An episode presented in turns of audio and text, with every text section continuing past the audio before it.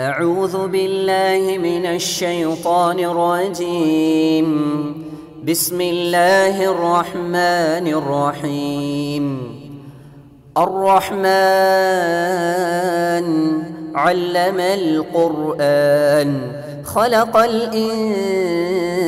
الإنسان علمه البيان அஸ்ஸலாமு அலைக்கும் வரஹ்மத்துல்லாஹி வபரகாத்துஹு அல்லாஹ் ஒருவனை மட்டுமே வணங்குவோம் அல்லாஹுவின் தூதர் நபிகள் நாயகம் சல்லல்லாஹு அலைஹி செல்லம் அவர்களை மட்டும்தான் பின்பற்றுவோம் என்ற மகத்துவம் பொருந்திய ஓரிரை கொள்கையில் நாம் எல்லாம் வாழ்ந்து கொண்டிருக்கிறோம்.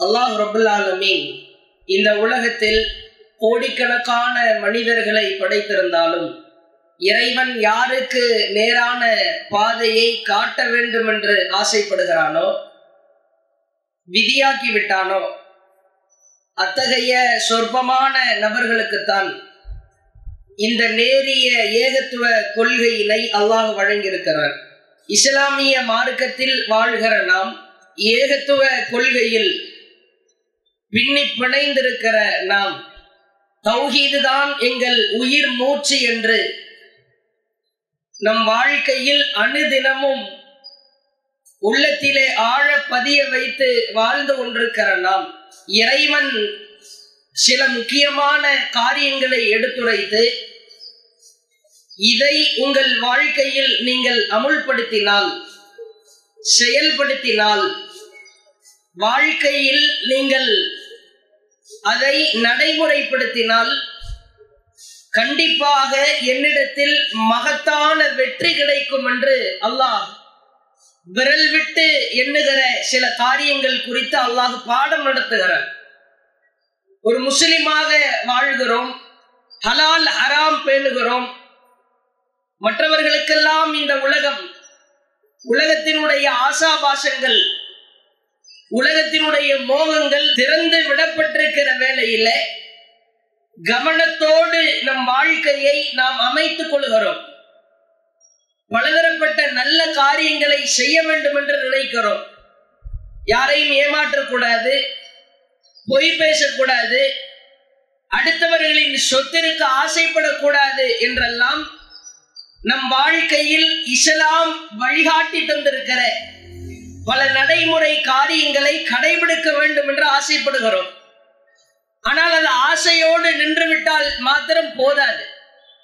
அல்லாஹ் ரபுல் ஆலமீன் தேர்ந்தெடுத்து முத்துக்களால் ஆன வைரங்களால் மின்னி மிளரக்கூடிய சில காரியங்களை அல்லாஹ் கற்றுத்தருகிறார். எந்த காரியத்தை செய்தால் லகுவான முறையில் நாம் அல்லாஹ்விடத்தில் மகத்தான வெற்றி பெற்றுவிட முடியும் என்ற சிந்தனையோடு ஒரு முஸ்லிம் பயணிக்க வேண்டும். பொதுவாகவே மனிதர்களுடைய நடைமுறை அதுதான். ஒரு சுலபமான இன்றைய காலகட்டத்தில் ரொம்ப கம்மியான நேரம் வேலை பார்க்கணும். அதிகமான சம்பளம் கிடைக்கணும்னு மனுஷன் ஆசைப்படுறான். வீட்டில் இருந்துட்டு வேலை பார்த்தா கூட பிரம்மாண்டமான அளவில் பெரிய பெரிய நிறுவனங்களில் வேலை செய்கிறவர்கள் வாங்குகிற பொருளாதாரத்திற்கு ஈக்குவலா வாங்கணும்னு. மலிவான விலையில குவாலிட்டியான பொருள் கிடைக்கணும்னு மனிதன் ஆசைப்படுவார் மனிதனுடைய சிந்தனை அதுதான். நான் என்ன உழைப்பை செலுத்துகிறேனோ அதை விட பன்மடங்கு பன்மடங்கு எனக்கு லாபம் கிடைக்க வேண்டும் என்பது மனிதனுடைய இயற்கையான மைண்ட் செட்டப் ஆனால் இந்த மனோநிலை அல்லாஹ் விஷயத்திலோ இஸ்லாமிய மார்க்கத்தின் விஷயத்திலோ இறைவனிடத்திலே கிடைக்கவிருக்கிற மகத்தான நற்பாக்கியம் விஷயத்தில் மனிதன் செயல்படுத்துவதில்லை அமல்படுத்துவதில்லை. அதிலே இந்த காரியத்தை அவன் சரியான முறையிலே சிந்திப்பது கிடையாது. அல்லாஹ் ரபுல்லா அலமின் திருமறை குரானிலே நமக்கு கற்றுத்தருகிறான் முஸ்லிம்களாகிய நீங்கள் அல்லாஹுவிடத்தில் மகத்தான வெற்றி பெற வேண்டுமானால் பயங்கரமான நினைத்து பார்க்க முடியாத வகையில் உச்சகட்டமான ஒரு வெற்றி உங்களிடக்கு மறுமையிலே அல்லாஹுவிடத்திலே கிடைக்க வேண்டுமானால் அல்லாஹ் மிக முக்கியமான ஒரு காரியத்தை கற்றுத்தருகிறான் ஒரு ரிந்துவானும் மினல்லாகி அக்பர். அல்லாஹுவின் திருப்தியை அல்லாஹுவின் திருப்பொருத்தத்தை பெறுவதுதான் அக்பர். அதுதான் இறைவன். அல்லாஹு அக்பர் என்கிறோமே. அல்லாஹ் மிகப்பெரியவன். அந்த வார்த்தையை அல்லாஹ் அப்படியே துண்டாக எடுத்து அல்லாஹுவின் திருப்தியை பெறுவதுதான் மிக பெரியது என்று சொல்லிவிட்டு அல்லாஹ் அடுத்த வாசகத்திலே பேசுகிறான். இதுதான் நீங்கள் நினைத்து பார்த்திராத மகத்தான வெற்றி என்கிறான் இறைவன். அல்லாவுடைய திருப்பொருத்தத்தை திருப்தியை பெறுவதற்காக ஒரு முஸ்லிம் தன் வாழ்க்கையை அமைத்துக் கொள்ள வேண்டும். நாம் செய்கிற எந்த காரியமாக இருந்தாலும் சரி சும்மா தொழுதுட்டு போறது தான தர்மம் செய்யறது வணக்க வழிபாடுகளில் ஈடுபடுவது நன்மை ஏவி தீமையை தடுப்பது வியாபாரத்தில் நேர்மையாக நடப்பது மற்றவர்களிடத்திலே கொடுக்கல் வாங்கலில் நீதி செலுத்துவது மனைவியிடத்திலே சரியான முறையில் நடப்பது பிள்ளைகளிடத்திலே பாரபட்சம் காட்டாமல் அனைத்து காரியத்திற்கும் அல்லாஹுவின் திருப்தியோடு இந்த ஃபார்முலா இந்த சூத்திரத்தோடு நம் வாழ்க்கையை பின்னி பிணைக்க வேண்டும். இது இல்லைன்னா நீ தோத்துருவன்ற அல்லாஹ். வெற்றிக்கு நேர் எதிர்மறை என்ன? அல்லாவுடைய திருப்தி இல்லாம ஒருத்தர் தன் வாழ்க்கையை அமைக்கணும்னு நினைக்கிறாரு. மார்க்க விஷயத்தில் ஈடுபட வேண்டும் என்று ஆசைப்படுகிறார். நீ தோற்று நாசமாய் போய் விடுவாய் என்பது அல்லாவுடைய கடும் கண்டனம். வேறு வேறு வசனங்கள் அப்படி பேசுகிறது. அல்லாஹ் ரபுல் அடுத்து வேறொரு வசனத்திலே சொல்லுகிறார்.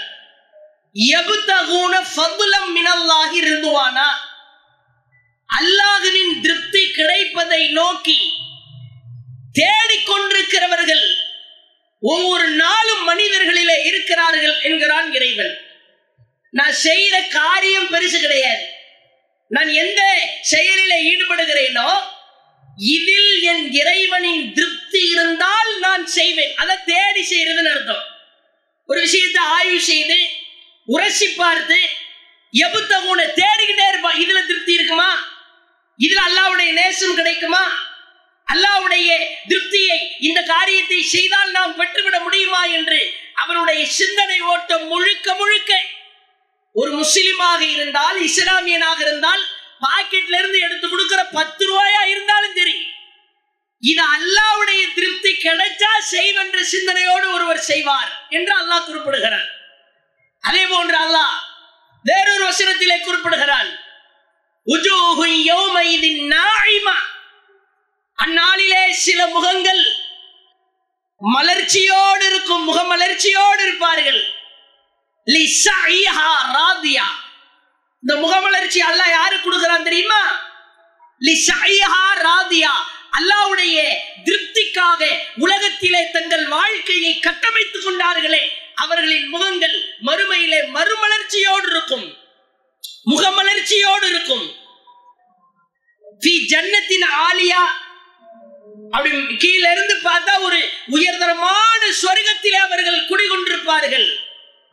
என் மூஞ்சில என் ஃபேஸில் இந்த உலகத்தில ஒரு கடுமையான ஒரு சோதனை இருந்தாலும் வேதனை இருந்தாலும் கஷ்டம் இருந்தாலும் அல்லாவுடைய திருப்திக்காக நான் வாழ ஆரம்பித்து விட்டால் என் வாழ்க்கையை கட்டமைக்க ஆரம்பித்து விட்டால் என் முகம் அல்லாஹ்விடத்திலே மலர்ச்சியோடு இருக்கும்.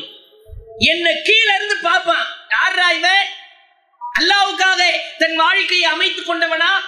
இறை திருப்திக்காக தன் வாழ்க்கையை செதுக்கியவனா என்று பொறாமைப்படுகிற அளவிற்கு இறை திருப்தி இறைவனின் திருப்பொருத்தம் இது முஸ்லிம்களின் உள்ளங்களில் ஆழ பதிய வைக்க வேண்டிய விஷயம். அதே மாதிரி அல்லாஹ் ஓப்பன் டிக்ளேர் பண்றான் பாருங்க.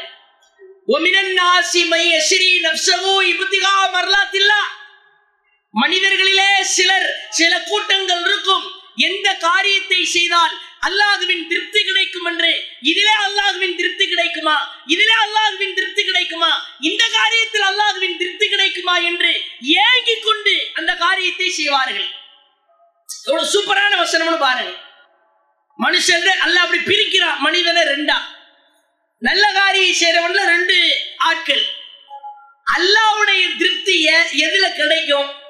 எந்த மாதிரி காரியத்தில ஈடுபட்டால் அல்லாஹுவின் திருப்பொருத்தம் கிடைக்கும் என்று ஏங்கி ஏங்கி அதிலேயே தங்கள் கவனத்தை செலுத்தி அப்படின்னா வித்துருவாங்கன்னு அர்த்தம். தன்னை விற்பனை செய்வார்கள். அல்லாவுடைய திருப்தி கிடைக்கணும் அப்படின்னா தன் வாழ்க்கை அர்ப்பணிச்சிருவான். இப்படிப்பட்ட ஆட்கள் மனிதர்களில் இருக்கிறார்கள் என்று அல்லாஹ் சவால் விடுகிறான். வேறொரு வசனத்தில் அல்லாஹ் பேசுகிறான். அப்ப மணி தபார் அல்லாவுடைய திருப்தியை யார் பெற்று விட்டாரோ கமம்பாபி சகதி மினல்லா. அவர் மீது அல்லாஹ் கோபப்படுவாரா? அல்லாவே கேள்வி கேட்டுட்டு பதில் சொல்றான் பாருங்க.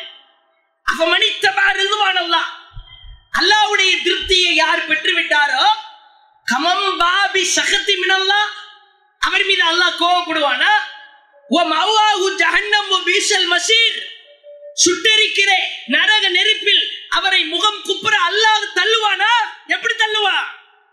நான் எப்படா தள்ளுவேன்? அல்லாஹ் கேக்குறான் என் திருப்திக்காக உன் வாழ்க்கையை செதுக்கிட்ட உன் வாழ்க்கையை கட்டமைத்துக் கொண்டாய் இறைவனின் திருப்தி கிடைக்க வேண்டும் என்பதற்காக உன் வாழ்க்கையை விட்டதற்கு பிறகு உன்னை நான் நரகத்திலே நுழைய செய்வேனா? முகம் குப்புற தள்ளுவேனா?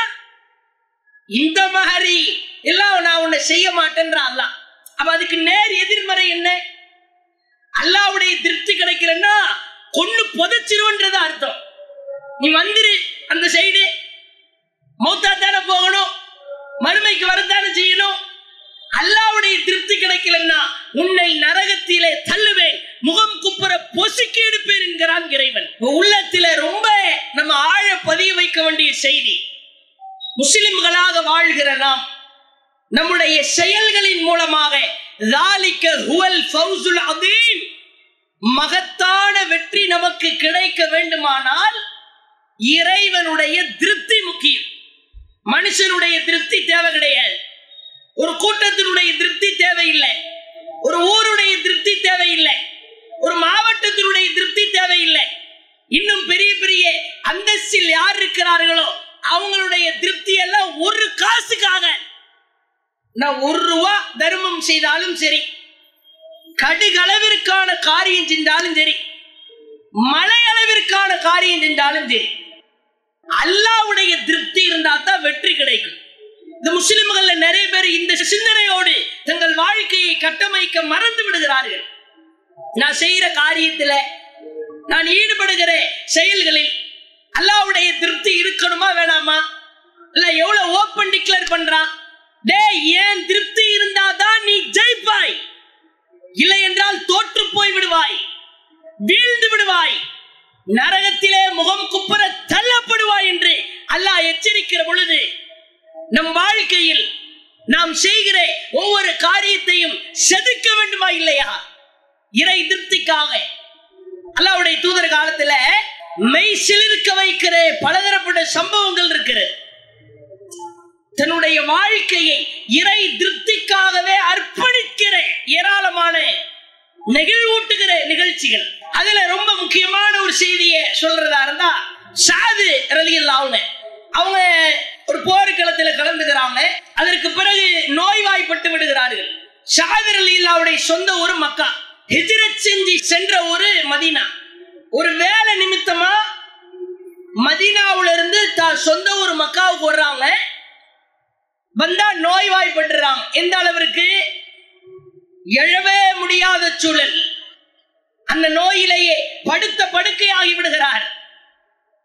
ஒருவேளை நம்முடைய உயிர் பிரிய போகிறதோ என்று சக்கராத்தினுடைய சூழலை எல்லாம் அவர் உணர்கிறார். அந்த நேரத்திலே அல்லாவுடைய தூதரவர்களுக்கு செய்தி சொல்லப்படுகிறது. நபிகளார் அவர்கள் சாதிரல் எல்லாம் அவங்களை வந்து நோய் நல விசாரிக்கிறதுக்காக வர்றாங்க. ரசூல்லாவை பார்த்த உடனே அவருடைய உணர்ச்சிகளை கட்டுக்குள் கொண்டு வர இயலவில்லை. கடுமையாக கதறி கதறி அழ ஆரம்பிக்கிறார். ஏன்? இந்த அழுகைக்கான காரணம் என்ன? இந்த அழுகையின் பின்னணியில் என்ன இருக்கிறது என்பது குறித்து படுக்கையிலே பேச முடியாத சூழலிலும் கூட கடுமையான நோய்வாய்ப்பட்டிருக்கிற நேரத்திலே கூட அவர் விளக்குகிறார். சாதரதி அல்லா அவர்களை நோக்கி அல்லாவுடைய தூதர் கேட்கிறார்கள் மா யுபுக்கு ஏன்பா அழுகிற? நோயினுடைய கடுமை அதிகமாக இருக்கிறதா? வழி தாங்க முடியவில்லையா? அவர் சொல்கிறார் ஐயோ அல்லாவுடைய தூதரே நான் அதற்காக அளவில்லை இந்த நோயிலேயே நான் மரணித்தால் கூட என் இறைவனுக்காக மரணிக்கிறேன் என்று ஒரு ஆத்ம திருப்தி எனக்கு கிடைக்கும். ஆனால் நான் ஏன் அழுகிறேன் தெரியுமா? அவர் சொல்லுகிற வார்த்தையை பாருங்கள். கது ஹஷீத்து அன் அமூத்தே பில் அருளில்லத்தி ஹாஜர்த்து மின்ஹா. என்னுடைய சொந்த ஊரோ மக்காதான். ஆனால் நான் ஹிஜ்ரத் செய்து சென்ற ஊர் மதீனா. இப்பொழுது நான் மக்காவிற்கு வந்த இடத்திலே நோய்வாய்ப்பட்டு விட்டேன். இந்த நோயிலேயே நான் மரணித்து விட்டால் ஐயோ நான் என்னுடைய சொந்த ஊரான மக்காவிலேயே மரணித்து விடுவேனே. நான் ஹிஜ்ரத் செய்து சென்ற ஒரு மதீனா தானே? அப்ப அல்லாஹ் என்னுடைய ஹிஜ்ரத்தை ஏற்றுக்கொள்வானா இல்லையான்னு தெரியல. எவ்வளவு பெரிய வருத்தம்னு பாருங்க சுபானல்லா என்னத்ததான் வெளிநாட்டுல ஒருத்த வாழ்ந்துகிட்டு இருந்தாலும் திடீர்னு மௌத்து வந்துட்டா? எப்படியாவது என் சொந்த ஊருக்கு கொண்டு போயிருங்க. என் பொண்டாட்டி பிள்ளைகள் எல்லாம் இதுக்கு தானே ஆசைப்படுவோம் ஒரு மனுஷன்? நீ எங்க மௌத்தா போனாலும் தெரியும் ஆம்புலன்ஸ்ல தூக்கிட்டு வந்து என் ஊர்ல அடக்க செய்யணும்பா? என் சொந்தக்காரே பந்தக்காரே உறவினர்கள் இவர்களுக்கு முன்னால் இவருடைய அந்த இறை திருப்திக்காக அவர் செய்த காரியம் அல்லாஹ்விடத்திலே ஏற்றுக்கொள்ளப்படாமல் போய்விடுமோ என்று உள்ளத்தினுடைய நடுக்கத்தை பாருங்கள். யார் சொல்லுதா? நான் யதார்த்தமா மக்காவுக்கு வந்தேன். இதான் என் சொந்த ஊரு. ஆனா நான் பண்ணி செஞ்சு போன ஊர் மதினா தானே இப்ப என் ஏற்கப்படுமா ஏற்கப்படாதா? நான் இங்கேயே மௌத்தாயிட்டா? அல்லாவுடைய தூதர் இறை திருப்திக்காக அவர் தன் வாழ்க்கையை அமைத்ததற்காக அல்லாவுடைய தூதர் செய்த செயலை பாருங்கள். சும்மா அலா தன்னுடைய கையை அவருடைய இடுப்பு பகுதியில சும்மா மசக எதகு அலா வஜிகி வ பத்னி. அல்லாஹ்வின் தூதருடைய கரங்களை எடுத்து அந்த சாதர் அல்லாவுடைய முகத்திலும் இடுப்பிலும் நெஞ்சு பகுதியிலும் தடவி விட்டு அல்லாஹ்விடத்திலே பிரார்த்திக்கிறார்கள். ثم قال اللهم اشفي சாதா اللهم اشفي சாதா اللهم اشفي சாதா يا الله இந்த சாதுக்கு நிவாரணம் கொடுப்பாயாக யா அடுத்து சொன்னார்கள்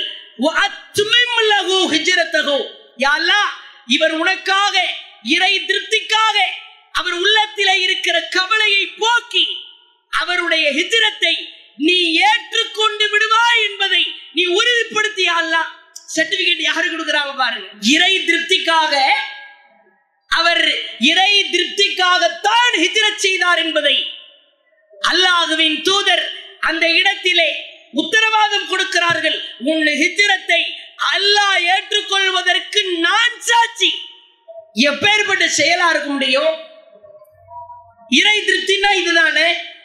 அல்லாவுக்காக அல்லாவுடைய மார்க்கத்திற்காக அல்லாவுடைய திருப்திக்காகத்தான் என் காரியம் அமையணும். இல்லைன்னா அவங்களுடைய உள்ள நடுங்குதா இல்லையா?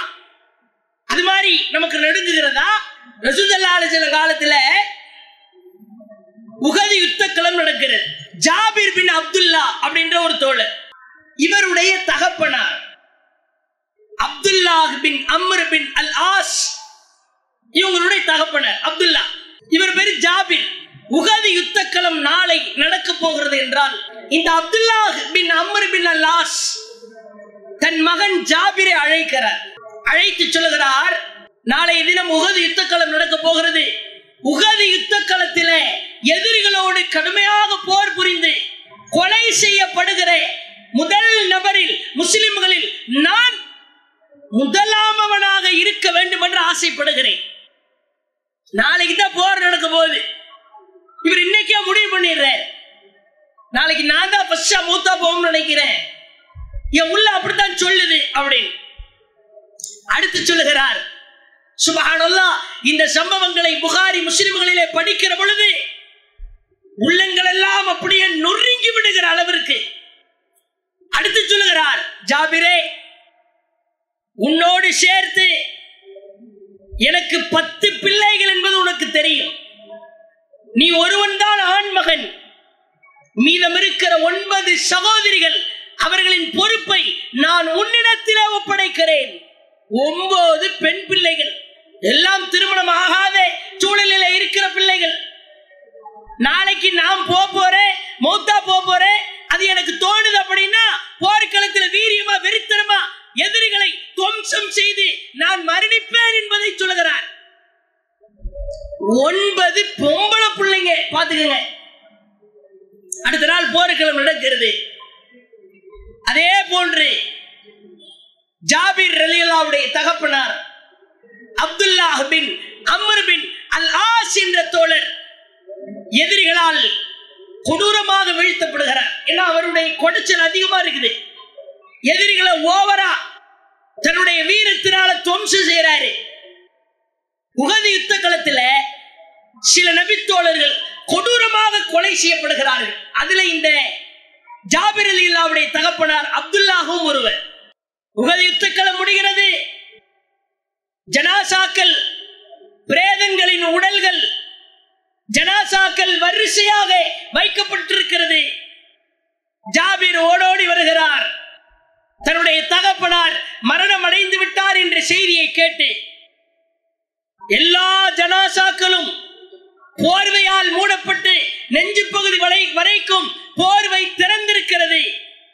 ஒரே ஒரு ஜனாசா தன் தகப்பனாருடைய ஜனாசா ஒட்டுமொத்த உடலும் போர்வையால் போர்த்தப்பட்டிருக்கிறது.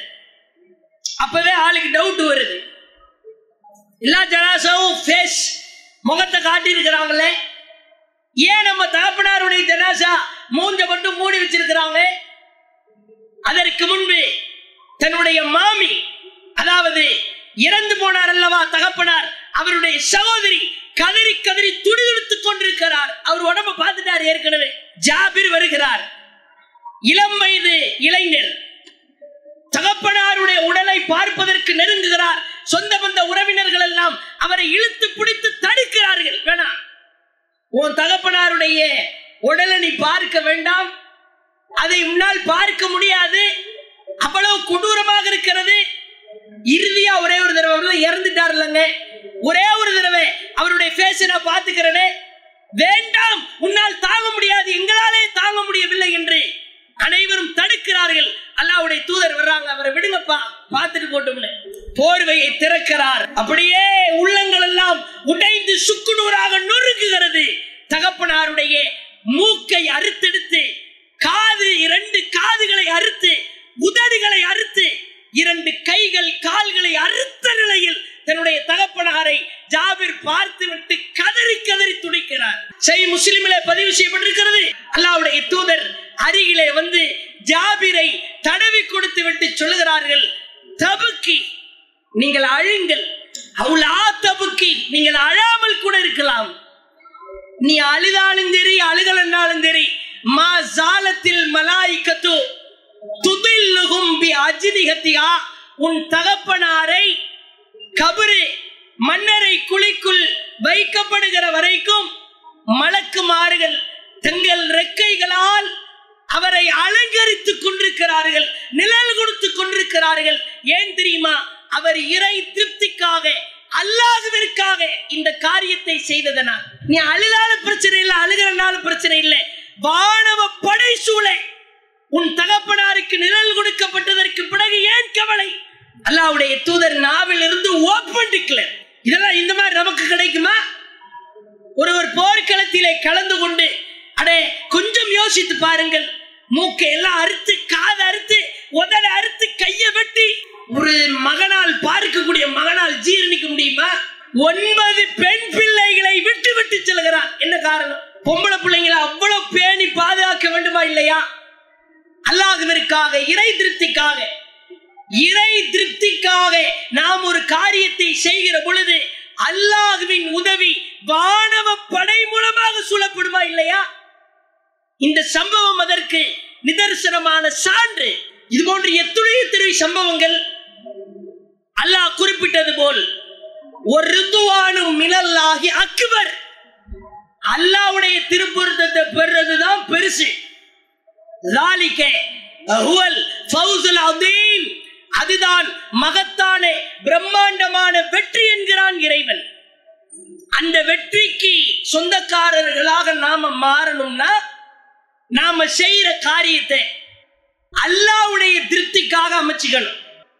ஒரு சின்ன காரியமாக இருந்தாலும் சரி பெரிய காரியமாக இருந்தாலும் சரி இதிலே என் இறைவனின் திருப்தி கிடைக்குமா? இந்த காரியத்திலே நான் ஈடுபட்டா என் இறைவனின் அருள் கிடைக்குமா? என் இறைவன் சந்தோஷப்படுவானா? அப்படின்னு செய்வேன்? இந்த காரியத்திலே நான் ஈடுபட்டால் இந்த நபர்களோடு சேர்ந்தால் இந்த கூட்டத்திலே அங்கம் வகித்தால் அநியாய மோசடி செய்தால் அமானிதத்தை மீறினால் அல்லாவுடைய திருப்தி கிடைக்காதுன்னு தெரிந்த பிறகும் கூட கோடியை கொடுத்தாலும் சரி எவ்வளவு பெரிய நல்லவர்கள் ஊரிலே உயர்ந்தவர்களாக இருந்தாலும் சரி. வேண்டவே வேண்டாப்பா இந்த காரியத்தை நான் செய்யவே மாட்டேன். என் உயிரை போனாலும் சரிதான் என்று ஒவ்வொரு முஸ்லிமும் முடிவெடுக்கணும். ஒரு சினிமா படம் பார்க்கிறோம். இது அல்லாவுடைய திருப்தி கிடைக்குமா? ஒரு நாடகம் பார்க்கிறோம். அல்லாவுடைய திருப்தி கிடைக்குமா? தொழுவாம தூங்குறோம். ஃபஜ்ர் தொழாம. அல்லாவுடைய திருப்தி கிடைக்குமா? போய் பேசுறோம். மோசடி பண்றோம். அடுத்தவன் சொத்தை ஏமாத்துறோம். அநியாயமா வாக்கு மீறுறோம். இப்படி ஒவ்வொன்றையும் இப்படி மேட்ச் பண்ணி பாருங்க. நான் என் வாழ்க்கையில் செய்கிற எந்த காரியத்தில் இறை திருப்தி கிடைக்குமோ அதை மட்டும் நான் செய்வேன். எதுல இறை திருப்தி கிடைக்காதோ அது உலக மோகமா இருந்தாலும் சரி ஆசையா இருந்தாலும் சரி கேடுகட்டு காரியமா இருந்தாலும் சரி என் கழுத்திலே கத்தி வச்சு கரகரன் அறுத்தாலும் சரி அல்லாவுடைய திருப்தி இல்லையா? அது பக்கம் நான் நெருங்க மாட்டேன் என்ற சபதத்தை நம் வாழ்க்கையில் நாம் செய்கிற ஒவ்வொரு காரியத்திலும் நாம் அதை மேட்ச் பண்ணி அப்ளை பண்ணி அதை அமுல்படுத்தி வாழ கடமைப்பட்டிருக்கிறோம். இதில் நாம் கோட்டை விட்டு விட்டால் நிச்சயமாக தோற்று விடுவோம். இதை நாம் சரி செய்ய ஆரம்பித்து விட்டால் லாலிக்கே ஹுவல் ஃபவுசுல் அதீம் இதுதான் மகத்தான வெற்றி என்கிறான் இறைவன். அப்ப மகத்தான வெற்றிக்கு சொந்தக்காரர்களாக நாம் அனைவரும் மாற இன்று முதல் வெறித்தனமாக ஒவ்வொருவரும் உள்ளத்திலே இறை திருப்தியை ஏந்தி சபதம் ஏற்போம் என்ற அறிவுரையை கூறி கொடுத்துக் கொள்கிறேன். வாஹிர் அவனா அனில் ஹம்துலில்லாஹி